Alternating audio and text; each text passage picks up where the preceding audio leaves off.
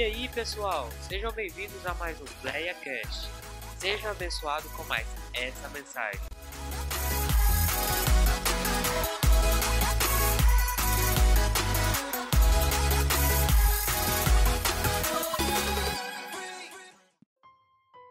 Evangelho de João, Evangelho de João 14, 9. Depois, Evangelho de Mateus 11. Respondeu-lhe Jesus: Há quanto tempo que estou convosco e ainda não me conheces, Filipe?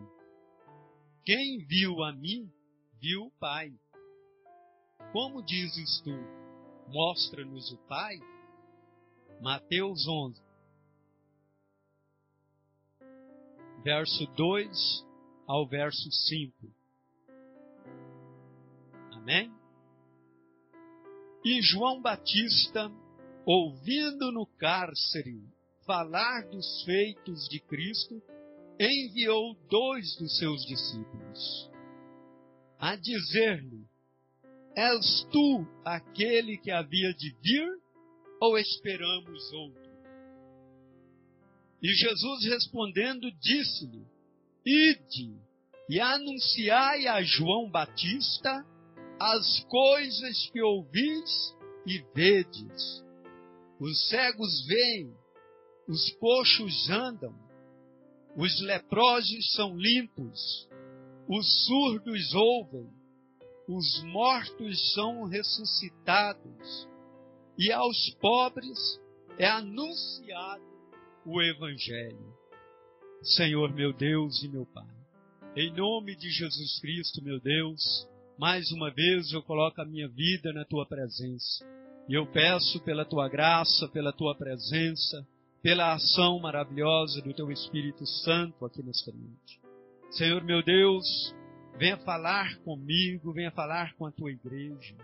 Venha ministrar a tua bênção, a tua graça, segundo, ó Pai, a tua palavra que opera com efeitos maravilhosos em nossas vidas acrescentando-nos, ó Deus, a nossa fé, reavivando-nos, ó Deus, também renovando os nossos corações, renovando as nossas forças, renovando, ó Deus, a presença do Teu Espírito em nossas vidas.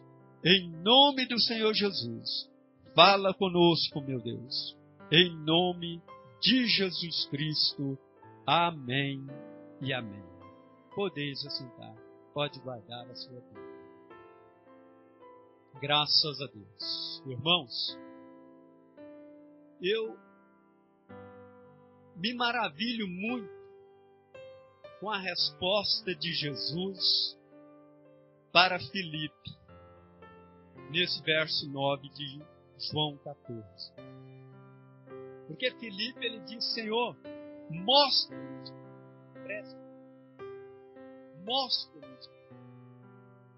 E Jesus, ele respondeu para Filipe: Olha, há quanto tempo eu estou convosco e ainda não me conhece?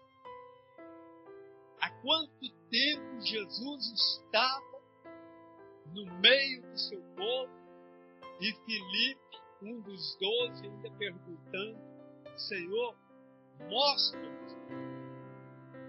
Porque eles ainda não entendiam, não tinham discernimento que quem estava vendo a Jesus estava vendo. Então Jesus perguntou: como dizes tu? Mostra-nos o Pai. Então é algo nesta noite, nós vamos partir daqui deste versículo, que nós devemos meditar na questão da Santíssima Trindade de Deus. Deus Pai, Deus Filho e Deus Espírito Santo. E compreender que ao clamarmos, ao pronunciarmos o nome de Jesus, ou ao orarmos ao Senhor Jesus, nós estamos falando diretamente com o Pai. E quando nós vimos e sentimos a Sua presença, nós também automaticamente estamos ligados diretamente com o trono da graça de Deus. Estamos numa conexão direta com o Senhor nosso Deus, através de quem? Do Espírito Santo de Deus, que age em nosso meio, que também é Deus e pode ser adorado, e também no nome do Senhor Jesus Cristo, que é aquele mediador maravilhoso entre Deus Pai e nós, seres humanos. Amém? Então, este Deus maravilhoso, ele se mostra presente em nosso mundo.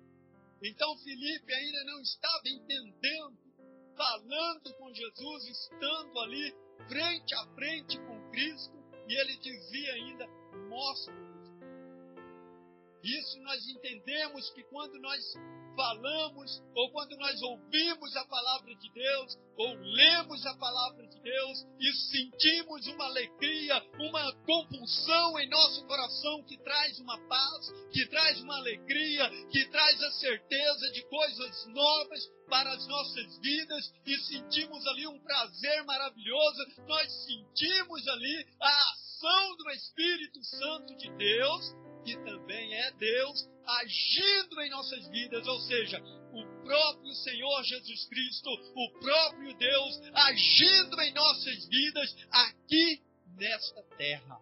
Amém? Através da Sua palavra, através de quando você vai orar, quando você se coloca a orar e você sente Deus na sua vida através da ação maravilhosa do Espírito Santo do Senhor. Mas nós sabemos que a nossa vida ela é cheia de altos e baixos. Muitas vezes no momento que nós estamos numa linha reta ou num patamar de alegrias, de realizações, algo nos surpreende. Às vezes alguma, algum problema, algum obstáculo, algum levante de Satanás mas algo nos surpreende para ver aí qual a nossa atitude, qual a nossa reação, qual a nossa ação diante das diversidades que nos sobrevêm. E são tantas que eu não quero enumerar, não quero comentar para ganharmos tempo e prestarmos atenção mais, valorizar mais um pouco a palavra de Deus. E aí, pensando nisso, nós vamos entender um pouquinho a história deste homem, João Batista. Outro dia, pode ficar despreocupado. Eu trouxe uma palavra sobre João Batista, mas vou falar para você que não é a mesma, viu? Né? Nós trouxemos aqui uma palavra no estudo bíblico de sexta-feira sobre a função de João Batista como pregador, como aquele que batizava para a remissão dos pecados, ou seja, que anunciava a, a vinda do Messias, do Senhor Jesus. Não é essa a mensagem. É o mesmo João Batista, mas o sentido da mensagem da palavra hoje é outro. Então, João Batista, agora, este que nós vamos falar hoje, que lemos alguns versículos no, no Evangelho de Mateus 11, nós vamos pegar desde quando João Batista estava encarcerado, estava preso há três meses, no inverno, ele estava preso na fortaleza de Maquer, nas montanhas além do Mar Morto. Ele estava trancafiado. Provavelmente, porque a sua mensagem, como aprendemos aqui outra hora, ela era uma mensagem dura de arrependimento para quem quer que seja, ou seja, para pobres, para ricos, para reis, para qualquer pessoa que fosse até o deserto para ouvir a sua mensagem. E a mensagem dele era: arrependei-vos, porque está próximo o reino dos céus. Esta era a mensagem de João Batista. Então João Batista ele veio como precursor para preparar o caminho do Messias, o caminho do Senhor. Mas agora João estava preso. Provavelmente porque ele, é, Herodes ouviu a sua mensagem, ou ouviu relatos da sua mensagem e mandou prender João Batista. Mas João Batista, ali na prisão, ele se mantinha informado através dos seus discípulos. os seus discípulos trazia e enviava notícias acerca das realizações de Jesus, o que Jesus estava fazendo.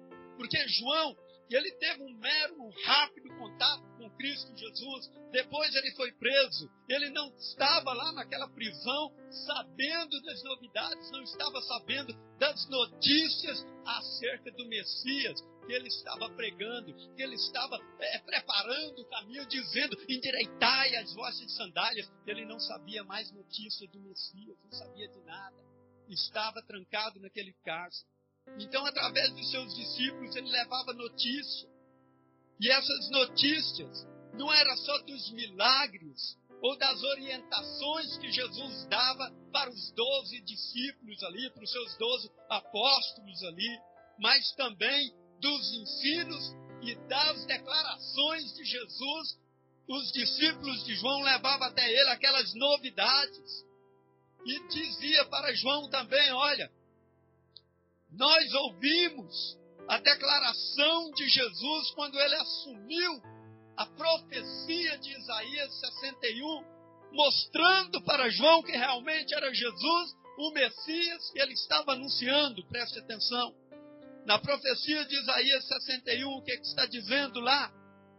Que o Espírito Santo ungira para evangelizar os pobres e enviara para proclamar libertação aos cativos. João Batista estava pregando esse Messias, esse Jesus que dava vista aos cegos, que dava liberdade aos presos, aos cativos. Então eles levaram essa notícia para João Batista. Mas João, preso, ele continuava ali ainda triste naquele cárcere. Por quê? Porque ele foi preso injustiçado de uma forma injusta por estar pregando a palavra de Deus e no seu interior, na sua mente, ele questionava acerca de Jesus. Mas esse era o Messias que eu anunciei. É aquele que dá vista aos cegos. É aquele que liberta os cativos. E certamente ele pensava, e eu aqui nessa prisão. Preste atenção, nós vamos chegar lá no ponto alto da mensagem já já. E eu aqui nessa prisão estou preso. Jesus era primo de João Batista. E Jesus e João, eles sabiam ali, Jesus sabia que João era o seu precursor, pregando eis o Cordeiro de Deus que tira o pecado do mundo. E Jesus, como este Senhor, como este Messias que João pregava, sendo primo de João, ainda não fora visitar João na prisão. João estava ali naquele cárcere, estava ali triste, mas ali a sua mente ressaltou ali naquela hora um vacilo, sozinho ali, dizendo: Meu Deus, será que esse realmente era o Messias que eu preguei, o Messias prometido? Será que esse Jesus realmente era o Messias? Agora nós paramos aí um pouquinho aqui o entendimento desta palavra, desse contexto, para trazermos para nós, irmãos, nós falamos aqui no início, na introdução, quantas diversidades, obstáculos nós enfrentamos em nossas vidas, meus queridos. Quantas vezes nós passamos por problemas terríveis, insolúveis às vezes à vista humana, problemas grandiosos, e muitas vezes nós ressaltamos em nossa mente: será que nós estamos sozinhos nessa caminhada? Será que nós estamos sozinhos nessa, é, é, é, nessa luta, nesse deserto que estamos enfrentando? João Batista certamente passou essa pergunta é, é, na cabeça dele, tanto que no versículo é, 3 do capítulo 11 de Mateus, ele chamou ali seus discípulos, falou: Ei, vem aqui um pouquinho. Vem aqui um pouquinho. Vai até Jesus, vai até o Messias. Pergunta para ele: És tu aquele que estava para vir? Ou havemos de esperar outro? Tem muitos cristãos, irmãos, que ainda estão se perguntando se Jesus realmente ressuscitou, se Jesus realmente enviou o Espírito Santo para estar conosco, para nos assistir nas horas difíceis, para ser consolo para as nossas vidas, para abrir portas para nós, para sarar as nossas feridas, seja físicas ou seja da alma, para nos curar completamente. Tem muito crente ainda pensando. Ou será que Jesus é uma figura, é uma imagem que eu posso pendurar na parede e fazer minhas petições a Ele. O nosso Jesus ressuscitou. Tem muito crente ainda que não crê na ressurreição de Cristo. E estou falando de crente. Tem muito crente que não crê que Jesus, ele ressuscitou. Que não ficou osso, não ficou nada dele aqui nesta terra ele ressuscitou, ele subiu, ele foi elevado assunto aos céus e está à direita de Deus Pai. E à direita do Pai ele intercede por nós que estamos aqui, orando, buscando a Sua presença, muitas vezes sem merecer a bênção de Deus, mas ele intercede: Pai, abençoa aquele meu filho, abençoa aquele meu servo, porque eu intercedo a favor dele agora. Quantas vezes a nossa ingratidão nos leva num ponto que realmente nós desmerecemos as bênçãos de Deus. O mesmo estava acontecendo com João Batista.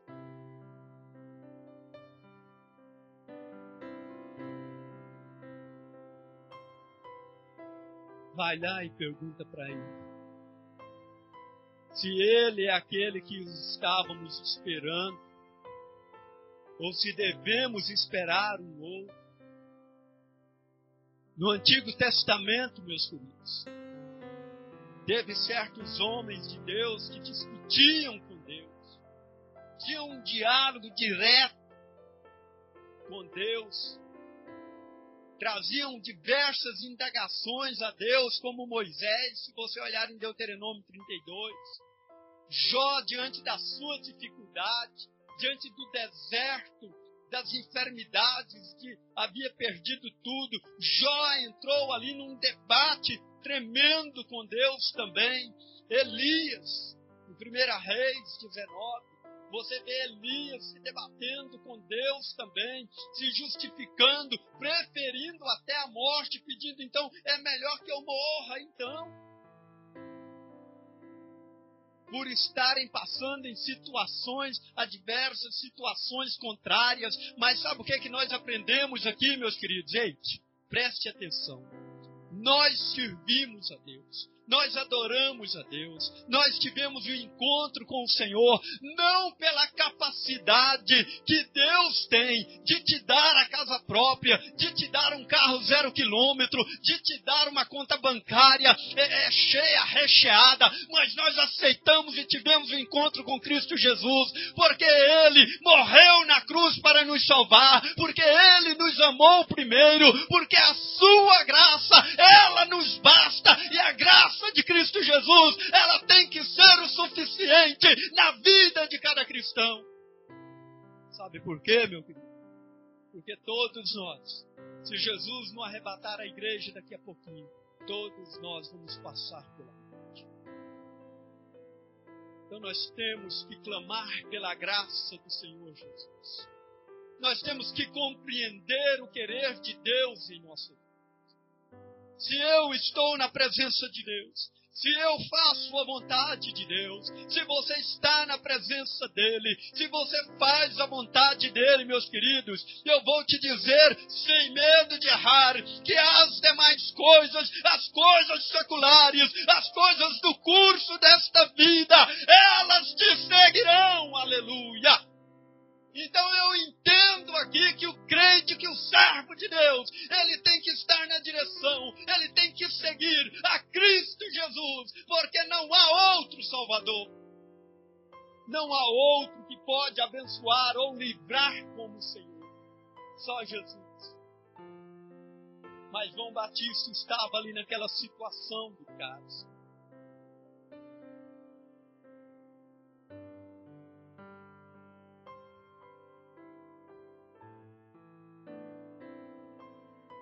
E muitas vezes, quando nós vacilamos a nossa fé, nós precisamos encontrar maneiras adequadas para sanar a questão do vacilo. Assim como João Batista, por um momentinho, ele titubeou. Eite! Pergunta se o Messias é aquele mesmo, se devemos esperar outro. Mas João Batista, ele agiu corretamente. Como você hoje vai agir corretamente se você passa ou já passou por um vacilo de que se realmente o Espírito de Deus age em nosso meio, de que se realmente Jesus ressuscitou, quer ver um outro vacilo que é comum, irmãos, no meio evangélico, se Jesus vai voltar para arrebatar a sua igreja. É. Tem muito crente fica nessa, sabe como que é o arrebatamento da igreja, pastor? É que morre um hoje, morre um amanhã, morre um depois, morre um... esse aí está tá sendo arrebatado. A Bíblia não assim. Só para entendermos o que eu falei no assunto arrebatamento, a palavra de Deus nos fala, ela nos revela que ao ressoar as trombetas, os mortos em Cristo, os mortos em Cristo, aqueles que já baixaram a sepultura, eles ressuscitarão primeiro num corpo glorioso a encontrar com o Senhor nos ares, e aqueles que estiverem vivos subirão, subirão transformados num corpo de glória, num corpo incorruptível, a encontrar com o Senhor nos ares. Isso a palavra de Deus nos revela. Com veemência, com veracidade, a palavra de Deus nos afirma estas coisas. Então preciso crer na palavra de Deus. Eu preciso ter fé na ressurreição de Cristo, na presença do Espírito Santo de Deus. Eu preciso ter fé suficiente que Jesus ressuscitou, aleluia, e que ele ainda voltará para arrebatar João, ele enfrentou o seu problema de uma maneira correta. Ele não podia estar presente, mas ele chamou os seus discípulos. Vai lá, pergunta para ele Pergunta para ele se ele é o Messias que eu estava anunciando. Pergunta para ele se é o Messias, quem realmente ele é este homem. Então João Batista ele chegou ali para perguntar através dos seus discípulos ao próprio Jesus Cristo se ele era o Messias. Se você tem é, tem uma dúvida quanto à presença de Deus, quanto à palavra de Deus, interrogue ao Espírito Santo de Deus interrogue a presença santa do Senhor, porque o Espírito de Deus revelará no teu coração a presença maravilhosa do Senhor Jesus.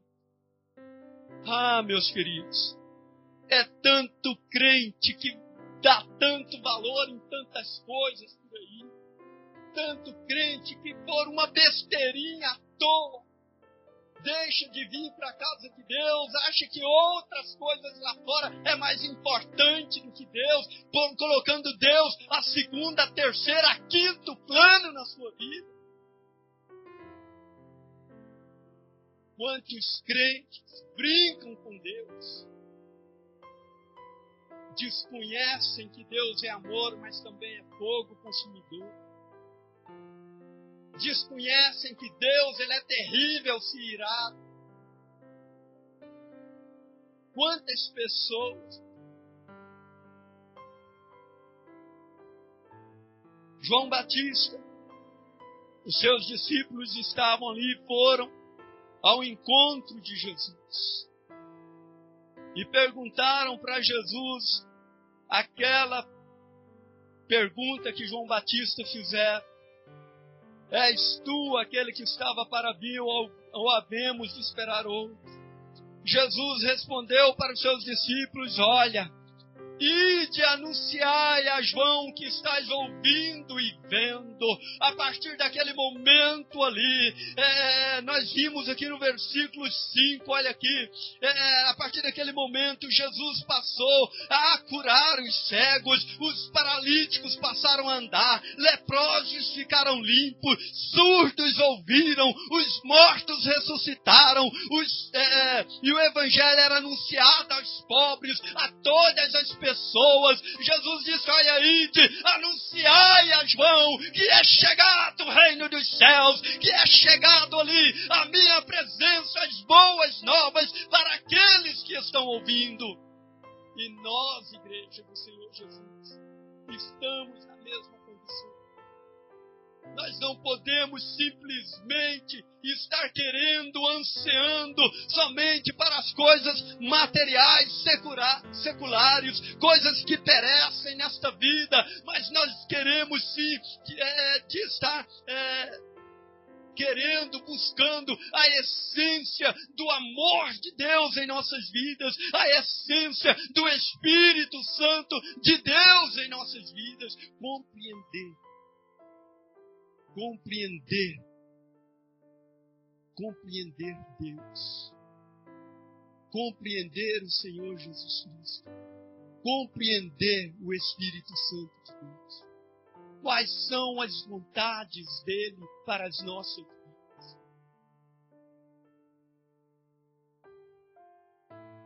É, às vezes você fica assim, tem pessoas, cristãos, chegam no fim da vida numa situação difícil, complicada, passando por enfermidade terrível.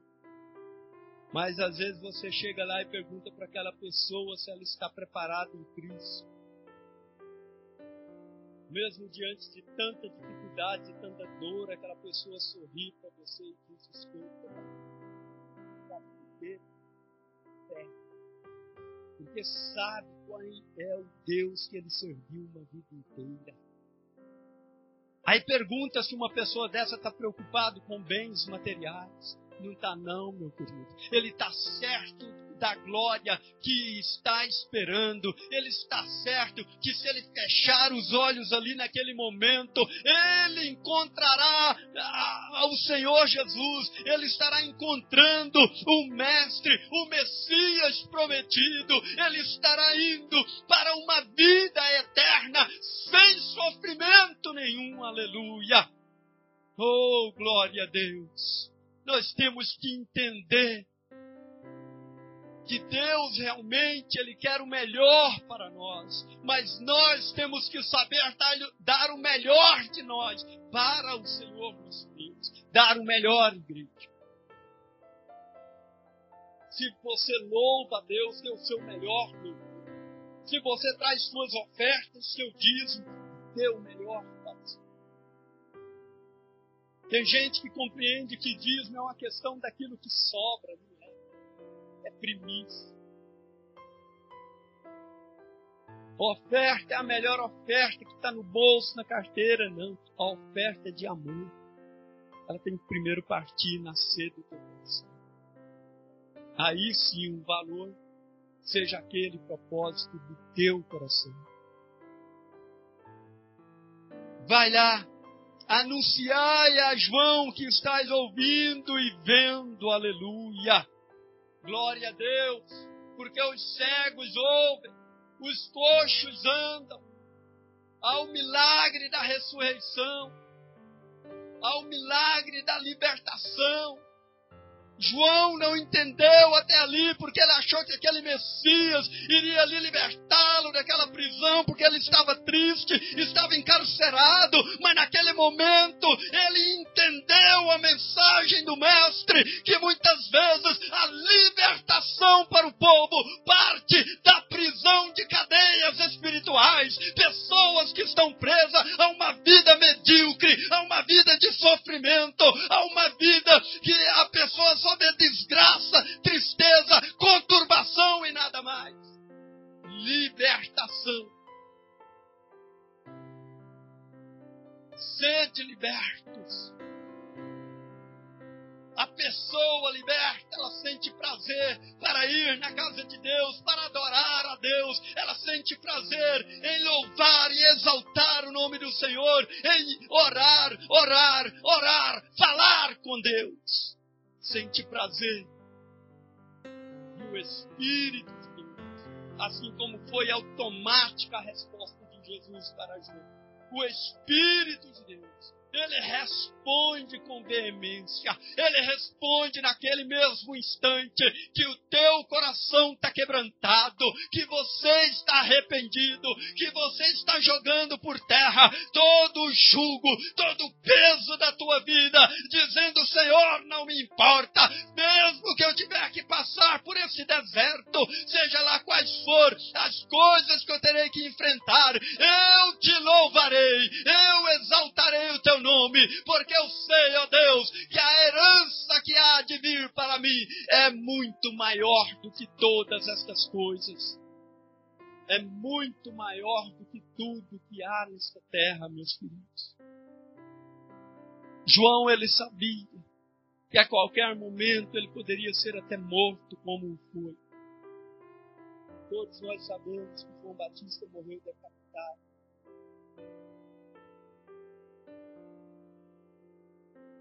Mas ele sabia que mesmo sem cabeça, ele estaria em perfeição na presença de Deus Aleluia! É o pensamento do crente. Quando nós falamos, nós vacilamos e falamos diretamente ao Pai, oramos diretamente a Cristo Jesus, sabe o que, que acontece? Ele tem prazer em fortalecer a nossa fé. Ele tem prazer, ele vai te responder. Porque a questão de Deus é responder para você, é fortalecer, é renovar a sua fé.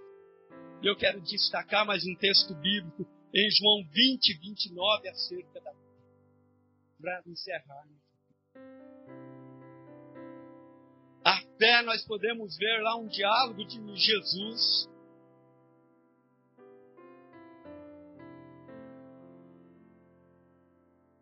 Jesus ressurreto, ele apareceu para os seus discípulos e a primeira vez faltou um entre eles que era Tomé.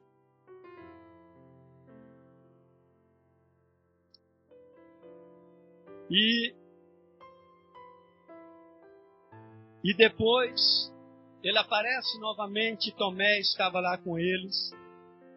Então Tomé em João 20, 29, responde o seguinte: ou melhor, Jesus diz para Tomé o seguinte: Porque me viste, creste, preste atenção. Vamos entender aqui, sim, nós chamamos isso de uma fé inicial. Muitas pessoas que vai chegando a Deus, primeiramente, ele tem a sua fé iniciada, uma fé iniciada. Ele precisa ver. Ele precisa ver os milagres. Ele precisa ver Deus operando. Ele precisa ver batismo no Espírito Santo. Ele precisa ver demônios sendo expulsos, pessoas sendo curadas. Uma fé inicial. Ele precisa ver, igual Tomé. Jesus falou para ele: Porque me viste, tu creste? Uma fé inicial. Agora, em segundo plano, em segundo lugar, nós temos uma fé amadurecida.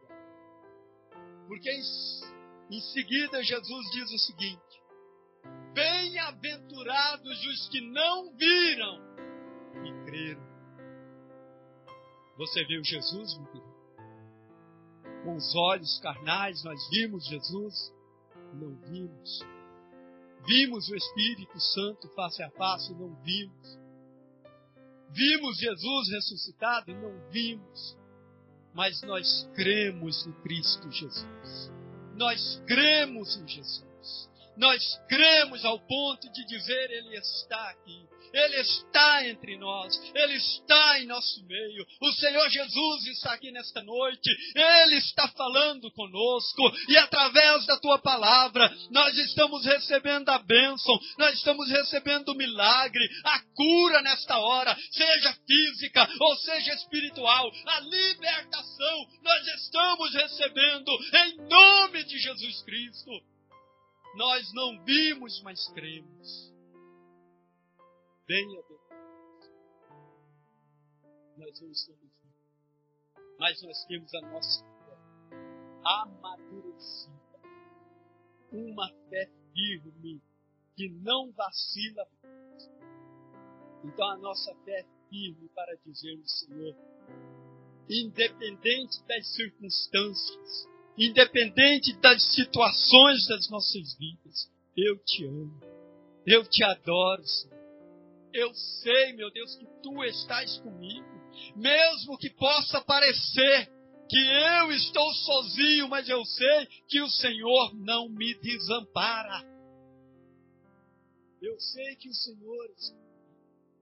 Essa é a fé amadurecida do crente salvo, do crente que crê do crente que, que mantém as suas convicções firmes, que ora, deposita ali na presença de Deus e não vacila, porque você sabe, você tem a certeza que na hora dele, ele vai agir a teu favor, ele vai trazer os requisitos que você precisa, mas tudo, todas, todas as nossas necessidades, ele está nos suprindo em tudo, aleluia. Deus está trazendo ao seu povo. Amém? Então receba Jesus na sua vida. Receba este Deus que se mostra presente, que se revela a nós. Não porque Ele pode te dar uma casa, um carro ou qualquer bem material, mas porque o seu filho fez sacrifício vivo na cruz do Calvário, porque mesmo assim ele te amou, ele intercedeu e intercede até hoje a teu favor, para que você pudesse estar na sua presença.